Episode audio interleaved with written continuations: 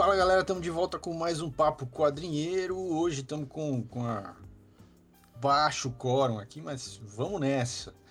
É, e hoje a gente vai falar sobre o que, que para onde que os quadrinhos nos levaram, né, em relação a leituras e tal.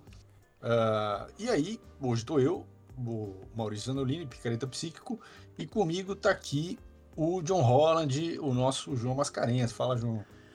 Fala pessoal, é o que tem aqui nós dois hoje, mas dá para levar, já é muita referência, né, Maurício? Ixi, Maria, é um monte.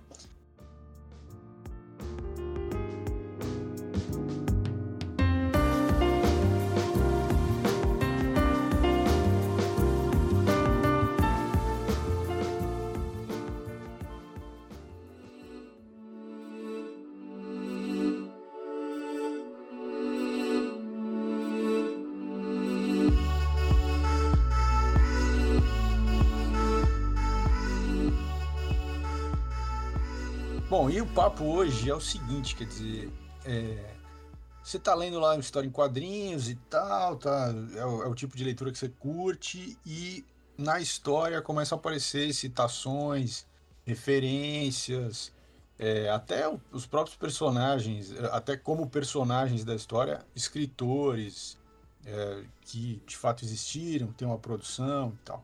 E aí começa a pintar aquela curiosidade de conhecer mais, né? Quer dizer, acho que os quadrinhos têm é, essa característica, essa, essa qualidade, né? Não todos, obviamente, fazem isso ou trabalham é, essas várias camadas, mas tem os que trabalham e é, é interessante quando instiga o leitor aí atrás de, das referências que são citadas no quadrinho.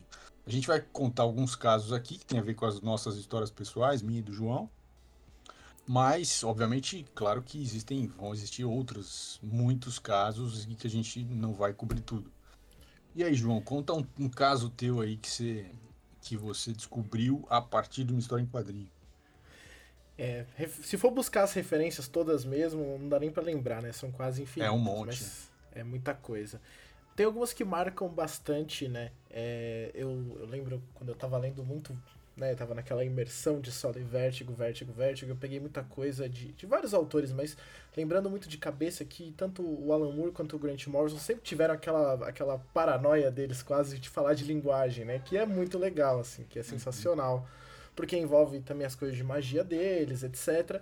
E nessas de falar de linguagem, de, de como isso recorta a realidade, de como isso transforma a realidade, eles sempre falaram muito de um escritor, né? Do William Burroughs é, é um autor que nasceu em 1914 e morreu em 1997 que assim é praticamente um dos focos dele, né? É um, um, dos assuntos que o Burroughs mais tratou em vida e ele acabou encantando Alan Moore, Grant Morrison e toda essa geração, principalmente ali da British Invasion ali dos anos 70 e dos anos 80, é, ele acabou encantando mesmo e falando bastante. O Burroughs é um autor que, assim, é, é muito interessante. Eu ali lendo o, o Moore e o, e o, Morrison me despertou a curiosidade inicialmente. Aí quando eu fui atrás, foi uma coisa, Maurício, que, assim, de arregalar os olhos, né? É, eu queria citar que tem uma biografia do Burroughs, feita pelo João Pinheiro, né? Isso, muito boa incrível sobre o William Burroughs, assim, eu recomendo muito. para quem tiver interesse no Burroughs, é, eu acho que é a porta de entrada perfeita, Maurício, porque ali é. o, o João ele não faz uma, um recorte linear, basicamente, né? Inclusive tem um vídeo no canal dos quadrinheiros sobre esse quadrinho, principalmente. É, em que o João ele não faz um recorte linear da vida do Burroughs, nasceu, etc., morreu. Não, o João ele mistura as paranoias de linguagem do Burroughs com, com todas as viagens dele e acaba falando muito sobre a questão da linguagem, né? Tanto que tem muito a questão da linguagem ser um vírus, ele fala muito, é, é, e as imagens também contrastam, fala da questão da interzona, que é, que é meio que um lugar em que o Burroughs é, é, é um meio entre, digamos assim, realidade e ficção, que o Burroughs está ali, nos meandros, e a vida dele se molda muito a partir disso. É muito interessante uhum. esse quadrinho do João, porque ele vai apresentar esse universo do Burroughs dessa forma. E no final do quadrinho tem o que eu acho uma das obras mais legais do Burroughs, que é um ensaio. Tem um ensaio que o Burroughs escreveu, e no final do quadrinho o, o João é, traduziu e acabou colocando que é Os Limites do Controle. É, uhum. é daqueles ensaios assim que, que ele fala Explodir sobre controle. a cabeça. Totalmente, mano. Você sai perturbado. Você sai É, é. é muito legal, assim. E o Burroughs é muito interessante. Esse ensaio é esse tipo de coisa que vai te deixar louco. Mas ele é um autor que, inclusive, tem outras obras mais famosas, né? Como o livro Almoço Nu, que talvez seja uhum, o mais famoso. É o mais famoso, é. é. Tem outros livros como Junk, mas eu recomendo muito. Pra quem quiser conhecer o Burroughs, vai nesse quadrinho. E aí depois você vai atrás dos livros, que você já vai estar um pouco amaciado pra loucura que é o, o William Burroughs. É, é muito legal porque, por exemplo, essa porta de entrada aí, é, que vem é, desses autores que a gente que você citou, quer dizer, o Moore, o Morrison, a citar dois, mas tem outros autores que também foram influenciados pelo Burroughs, principalmente esses autores da British Invasion, muitos deles uh, beberam nessa fonte. É, mas eles, essa, essa o Naked Lunch aí, que é o, esse livro, talvez o livro mais famoso do Burroughs, é, é dialoga com, é, tá, ou está dentro de um contexto beatnik, de uma literatura é, Beat, né? E toda aquela é. galera. Que não é só o Burroughs, tem o Alan Ginsberg, tem exato, o, o exato. Jack Kerouac. Jack Kerouac também tem um quadrinho também. pelo João Pinheiro, que é muito legal. É, é, toda uma geração que você vai adentrar nesse, nesse assunto e você Exatamente. vai ver que uma coisa puxa a outra. É Exatamente. muito legal. É, então é, é legal porque você pega um fio e vai é, é, desenrolando esse novelo aí e vai abrindo um monte de porta, né? Tem uh, leitura. Você vai para música pop, Bob Dylan, que também bebeu nessas fontes, e aí você vai, você vai ampliando. E é muito interessante porque eles se conversam, né? O Bob Dylan leu, leu o quadrinho, uh, leu Burroughs, os, os, escritores de quadrinho ouviram Bob Dylan e não sei o quê, e assim vai, né? O Bob Dylan se retroalimenta. Todos, é, e, e, eles ficam numa conversa ali. E se você não tem as, essas, essas uh, referências que eles estão citando ali, jogando ali nas histórias, você perde uma camada de leitura, né? E aí quando você vai atrás das referências e começa a ler esses caras e ouvir essas músicas, entender o movimento, beat e tal, é, ganha muito, né? A, a leitura do, das histórias em quadrinhos, porque você começa a entender as várias camadas e tal. Então é isso, quer dizer, é, o bacana é isso. Bom, eu vou, agora eu vou contar o caso meu, que é o mais óbvio, assim, esse daí que o João tá contando, assim, para quem é fã de Vértigo e leu as coisas antigas da Vértigo, é, não é tão não é, não é tão fora. É, mas dentro ainda da Vértigo tem coisas que são mais óbvias, por exemplo, a, o William Shakespeare. Né? Uh, dentro do, do Sandman, que é uh, talvez a, uma das, das coisas ali do começo da Vértigo mais uh, emblemáticas, é, o William Shakespeare é um dos personagens da história. Né? Uh, literalmente. é, literalmente. O, o, o, o sonhador, o, o Sandman, encontra o, William Shakespeare, inspira o William Shakespeare, né? É, e encomenda peças para o William Shakespeare e, e portanto, eles têm um relacionamento ali, né? É, e é interessante porque ele, numa, numa das, das passagens ali da, do Sandman, tem o, o, o, o Sandman uh, indo assistir uma peça que ele tinha encomendado, que é o Sonho de uma Noite de Verão e tal. É, como eu li isso, isso tudo nos anos 90, é, nos anos 90 tinha o, aquele ator, o Kenneth Branagh, que é um ator inglês, ator, diretor, é, um especialista em, em teatro de Shakespeare, né? É, e ele fez vários filmes adaptando uh, as peças de teatro do Shakespeare para o cinema nessa fase, nos anos 90. Então, é, foi interessante porque, assim, cê, eu descobri, quer dizer, eu conheci mais a, a fundo uh, o Shakespeare pelos quadrinhos do Sandman, e depois, na sequência, assisti vários filmes que eram adaptações de peças, e depois fui atrás do texto original é, do Shakespeare, né, traduzido para português, obviamente, porque em inglês é muito difícil de ler. É, o, é inglês do século. é de 1600 e pau, é difícil. Aí é um pouquinho sofrido. É um mesmo. pouquinho. Mas é, mas é interessante. Os filmes, por exemplo, do. Assim como no, no próprio quadrinho do, do Gaiman e nos filmes do Kenneth Branagh, eles é, fazem um esforço de manter o texto original, né? O texto como ele é, como ele foi escrito pelo, pelo autor lá em 1600 e pouco. Então, é, tem uma musicalidade nesse texto tal, né? É, agora a gente, no cinema, deu uma... Foi uma fase, assim, que várias foram feitas várias adaptações, vários filmes uh, citando, inclusive um filme que chama Shakespeare Apaixonado, quer dizer, que ele é o próprio personagem do filme. Teve uma fase do cinema que explorou bastante o, o, tanto os textos quanto o Shakespeare como personagem. Agora deu uma acalmada nisso, mas daqui a pouco volta, né? São, daqui a pouco fases, volta, não, né? é, é.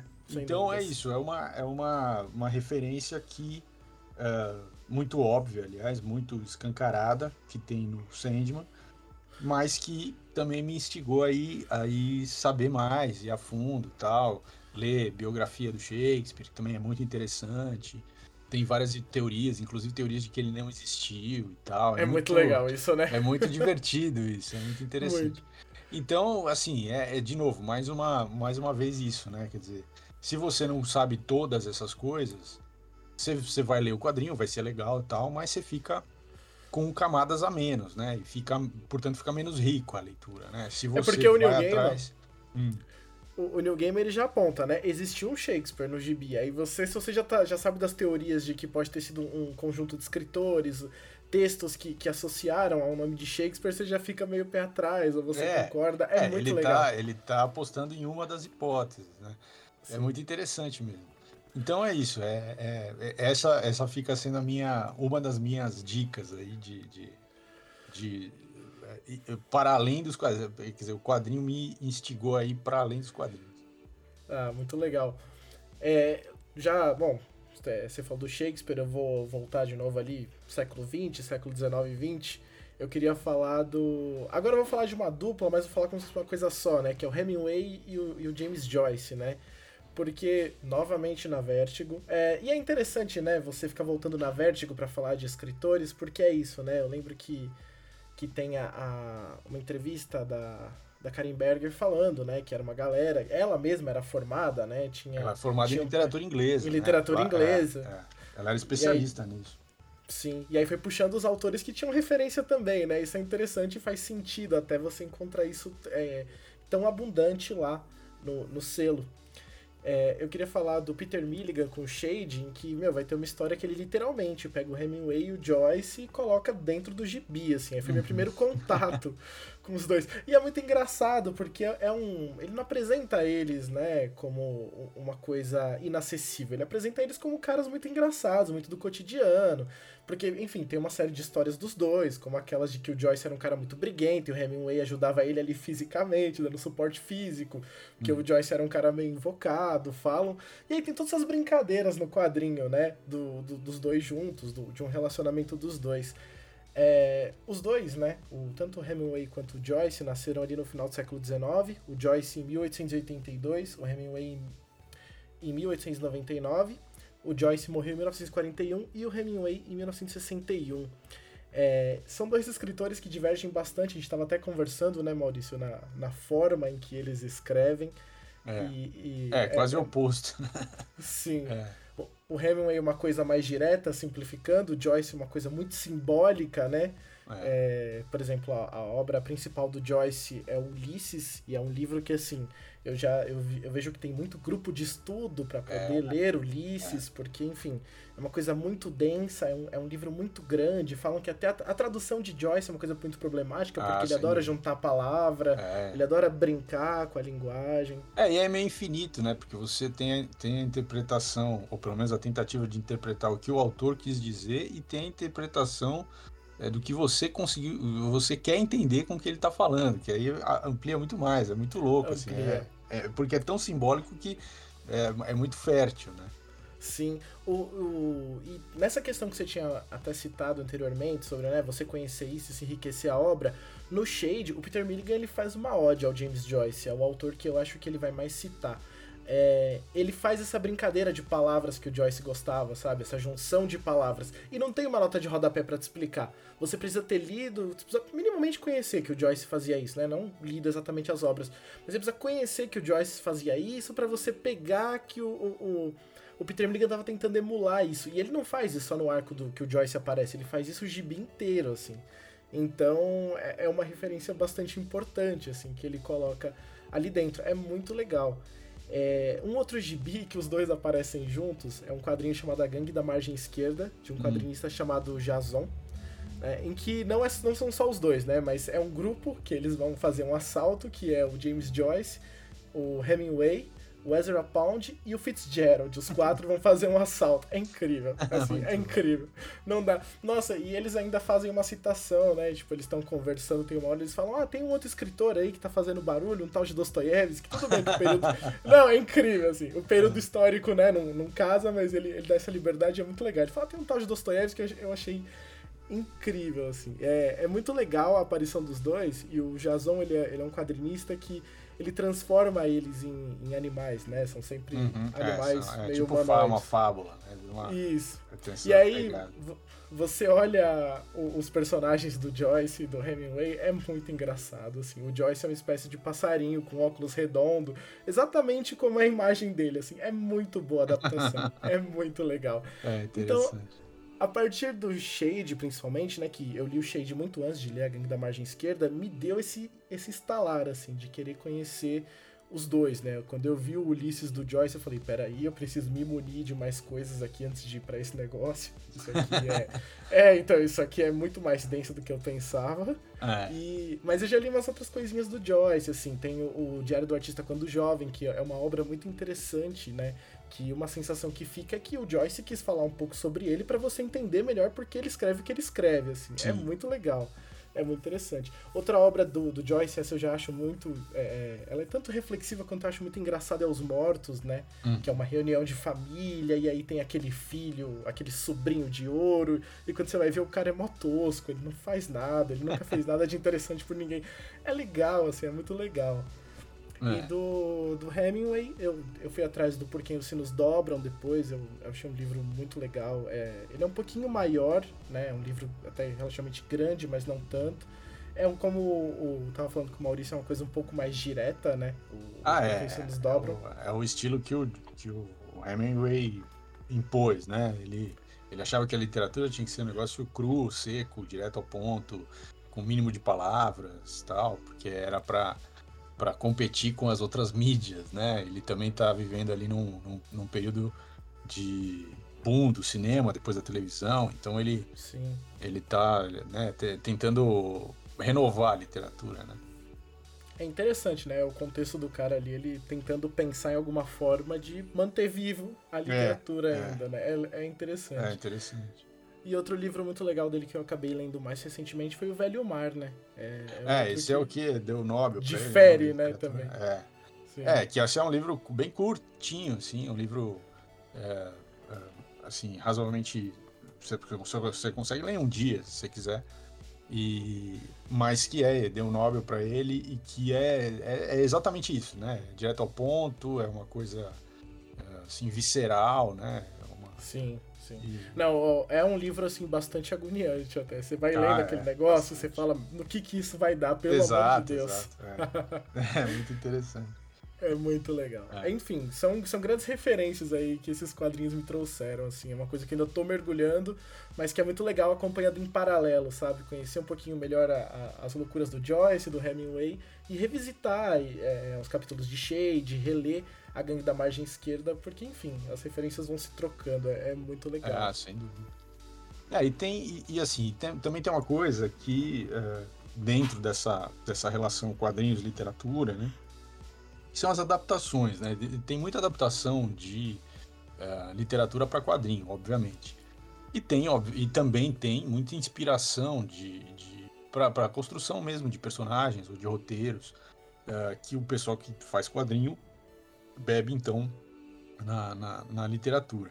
Uh, uma coisa que saiu aqui no Brasil nos anos 90 foi Crime e Castigo, né? Do Dostoiévski, adaptado pro. Uh, pelo Samu Tezuka, eu vi, que, eu vi que foi adaptado em mangá pelo Samu Tezuka. É, tem exemplo. adaptação. Bom, isso já, provavelmente já foi adaptado em vários formatos. Uh, aqui no Brasil também a gente teve um boom aí pelos anos 2000 ali de adaptação literária é, de literatura brasileira, né? E, e, também literatura mundial. Então você tem essas coisas. Mas é, também tem, eu pelo menos tenho uma história de um caminho, assim, que eu cheguei numa adaptação de literatura para quadrinho, uh, mas eu cheguei por, por um lado, assim, totalmente nada a ver, assim. Quando eu li é, o Demolidor do Frank Miller, que saiu aqui, é, que é a queda do Murdoch e tal, que é aquela fase clássica dele, é, super consagrada e tal, eu descobri que tinha esse tal desse desenhista que é o cara que, que faz a arte dessa, dessa fase, que é o Dave Mazzucchelli, que é o cara é um monstro, né? O cara é um, monstro, monstro, ele é uma lenda na, na, na, indústria, ele, ele, ele se formou na, acho que na faculdade de, de, de arte em Nova York e, e ele dá aula lá. É, e tem inclusive alunos dele que depois saíram do, do, curso, que tiveram aula com ele, que depois entraram na Marvel e na DC e tal, e, e é, também fizeram nome e tal. Então ele é um cara, além, além dele mesmo, ele ainda forma a gente que vai lá ainda, e que também faz nome na, na indústria de quadrinhos. Então ele é, é fantástico, o Mazzucchelli, uh, e eu me encantei muito com a arte do cara. E aí saiu aqui, foi publicado no Brasil, inclusive, uma adaptação é, de literatura desenhada pelo Mazzucchelli, que era uma adaptação de um livro do Paul Auster é, chamado uh, A Casa de Vidro. É, e eu comprei porque era do Mazzucchelli. Eu lá sabia quem que era o Paul Auster, tava, nem estava preocupado com isso, na verdade. É, comprei porque é, era, era Mazzucchelli. Uh, esse Paul Auster é um cara do século XX, ele nasceu em 47 uh, e acho que está vivo até agora. É, e ele uh, escreveu essa trilogia, que é a trilogia de Nova York. Ele escreveu isso em 87, 85, 87, ali, que são três livros. O primeiro é a Cidade de Vidro. Foi adaptado rapidinho para quadrinhos, né? Então, foi. Foi porque fez muito sucesso. Uh, e o Mazzucchelli naquele momento também estava fazendo muito sucesso, né? Como, como desenhista ali. Uh, então, uh, ele, ele resolveu adaptar e foi uma coisa que foi fez tanto sucesso que resolveram publicar isso no Brasil, sendo que aqui Sim. pouquíssimas pessoas, pelo menos pouquíssimas pessoas que liam quadrinhos é, de super-herói, sabiam quem era o Paul Auster. Mas como o Mazzucchelli vendia só porque era o Mazzucchelli, uh, foi publicado em português. E aí eu descobri o Paul Auster, né? Olha só que Genial. louco. Eu descobri o Paul Auster e falei, pô, esse cara é muito interessante. É um, é um autor ali, é, norte-americano. Ele, ele, eu acho que ele é nova-iorquino. Ele tem vários livros que se passam em Nova York. Ele é ali da, dessa área. É, e uh, eu li, acabei no fim, acabei lendo outros livros dele, né? Como O Senhor Vértigo, que é de, um livro de 94, que é sobre um, um menino que começa a levitar, e aí ele, ele viaja pelos Estados Unidos uh, fazendo apresentações, ainda se passa ali na, na, no começo do século XX, uma coisa meio. Ele viaja com um circo e tal, é muito interessante. É, porque seriam, seriam. Esse Senhor Vértigo seria. E tinha um Senhor Vértigo, é só agora que eu fiz a. É, então, que eu, eu fiz a ponte, né? eu não tinha feito não a tem... ponte até agora. O único quadrinho que não está relacionado diretamente com a Vértigo, o nome tem que aparecer. Tem alguma coisa aí, Maurício. Excelente. Então, é, e outros livros, né? O cara é, é muito bom, ele, ele, ele é ativo até hoje. Uh, uh, faz tempo que eu não vejo alguma coisa que saiu dele, mas uh, de qualquer forma, ele tem uma conversa também com essa coisa do superpoderes e tal. Esse Senhor Vértigo, por exemplo, é, uma, é um, um exemplo, né? E então você vê, vocês veem como é interessante isso, né? Quer dizer, de repente um desenhista que você gosta te leva né, para ler uma adaptação e você descobre um autor e aí você vai indo. Uh, eu acho você que fica tem... meio, meio fascinado às vezes no autor, né? Quando eu conheci o Raymond e o Joyce, para mim foi uma explosão, assim. Eu fiquei é. meses e meses só atrás disso.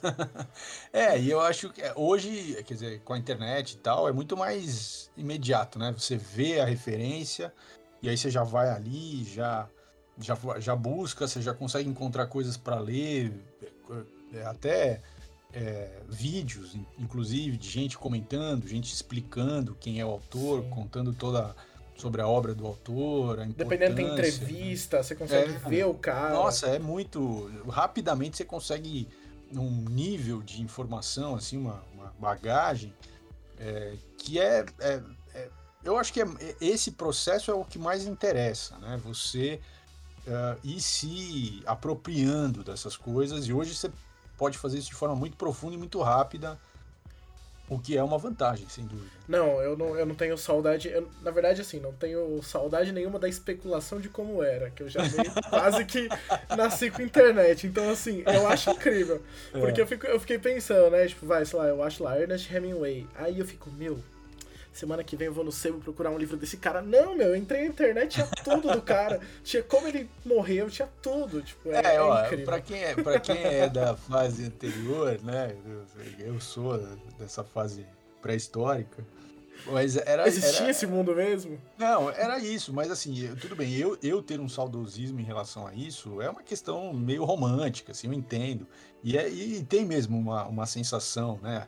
Ah, mas eu ia no sebo, aí eu eu ficava eu, eu, eu, procurava o que eu tinha ido procurar, mas aí de repente eu bati o olho no, na outra estante e encontrava uma coisa que eu nem estava pensando em procurar e aquilo abria outra porta.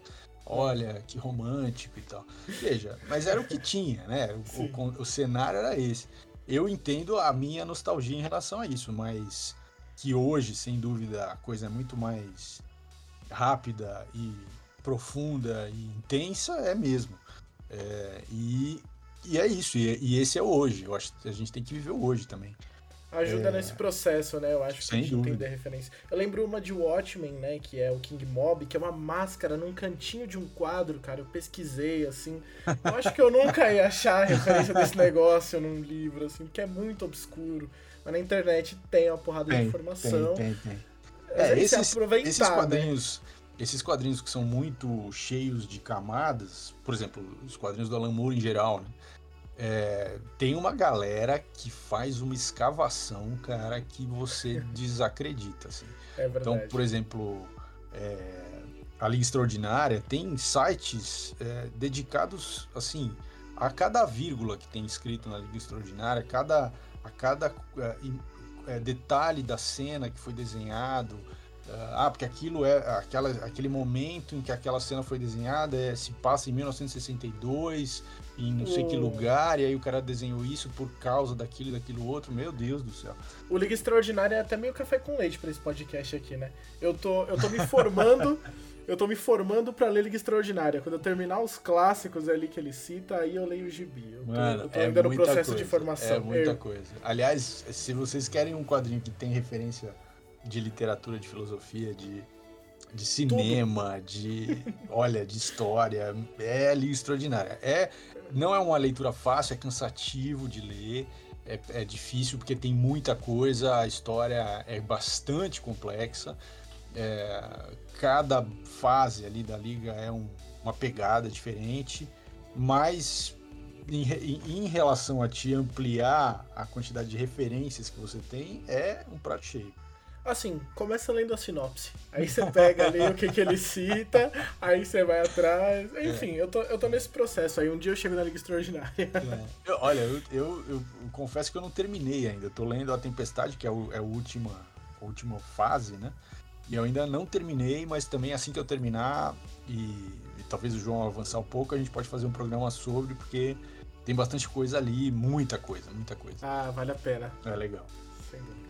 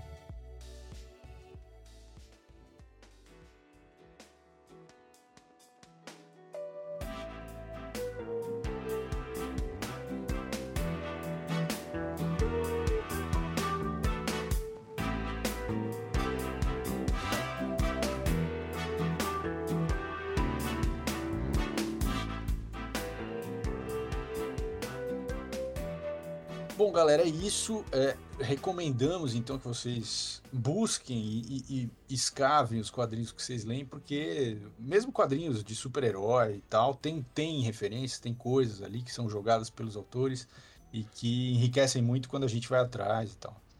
E aí, voltamos semana que vem com mais Papo Quadrinheiro. Valeu.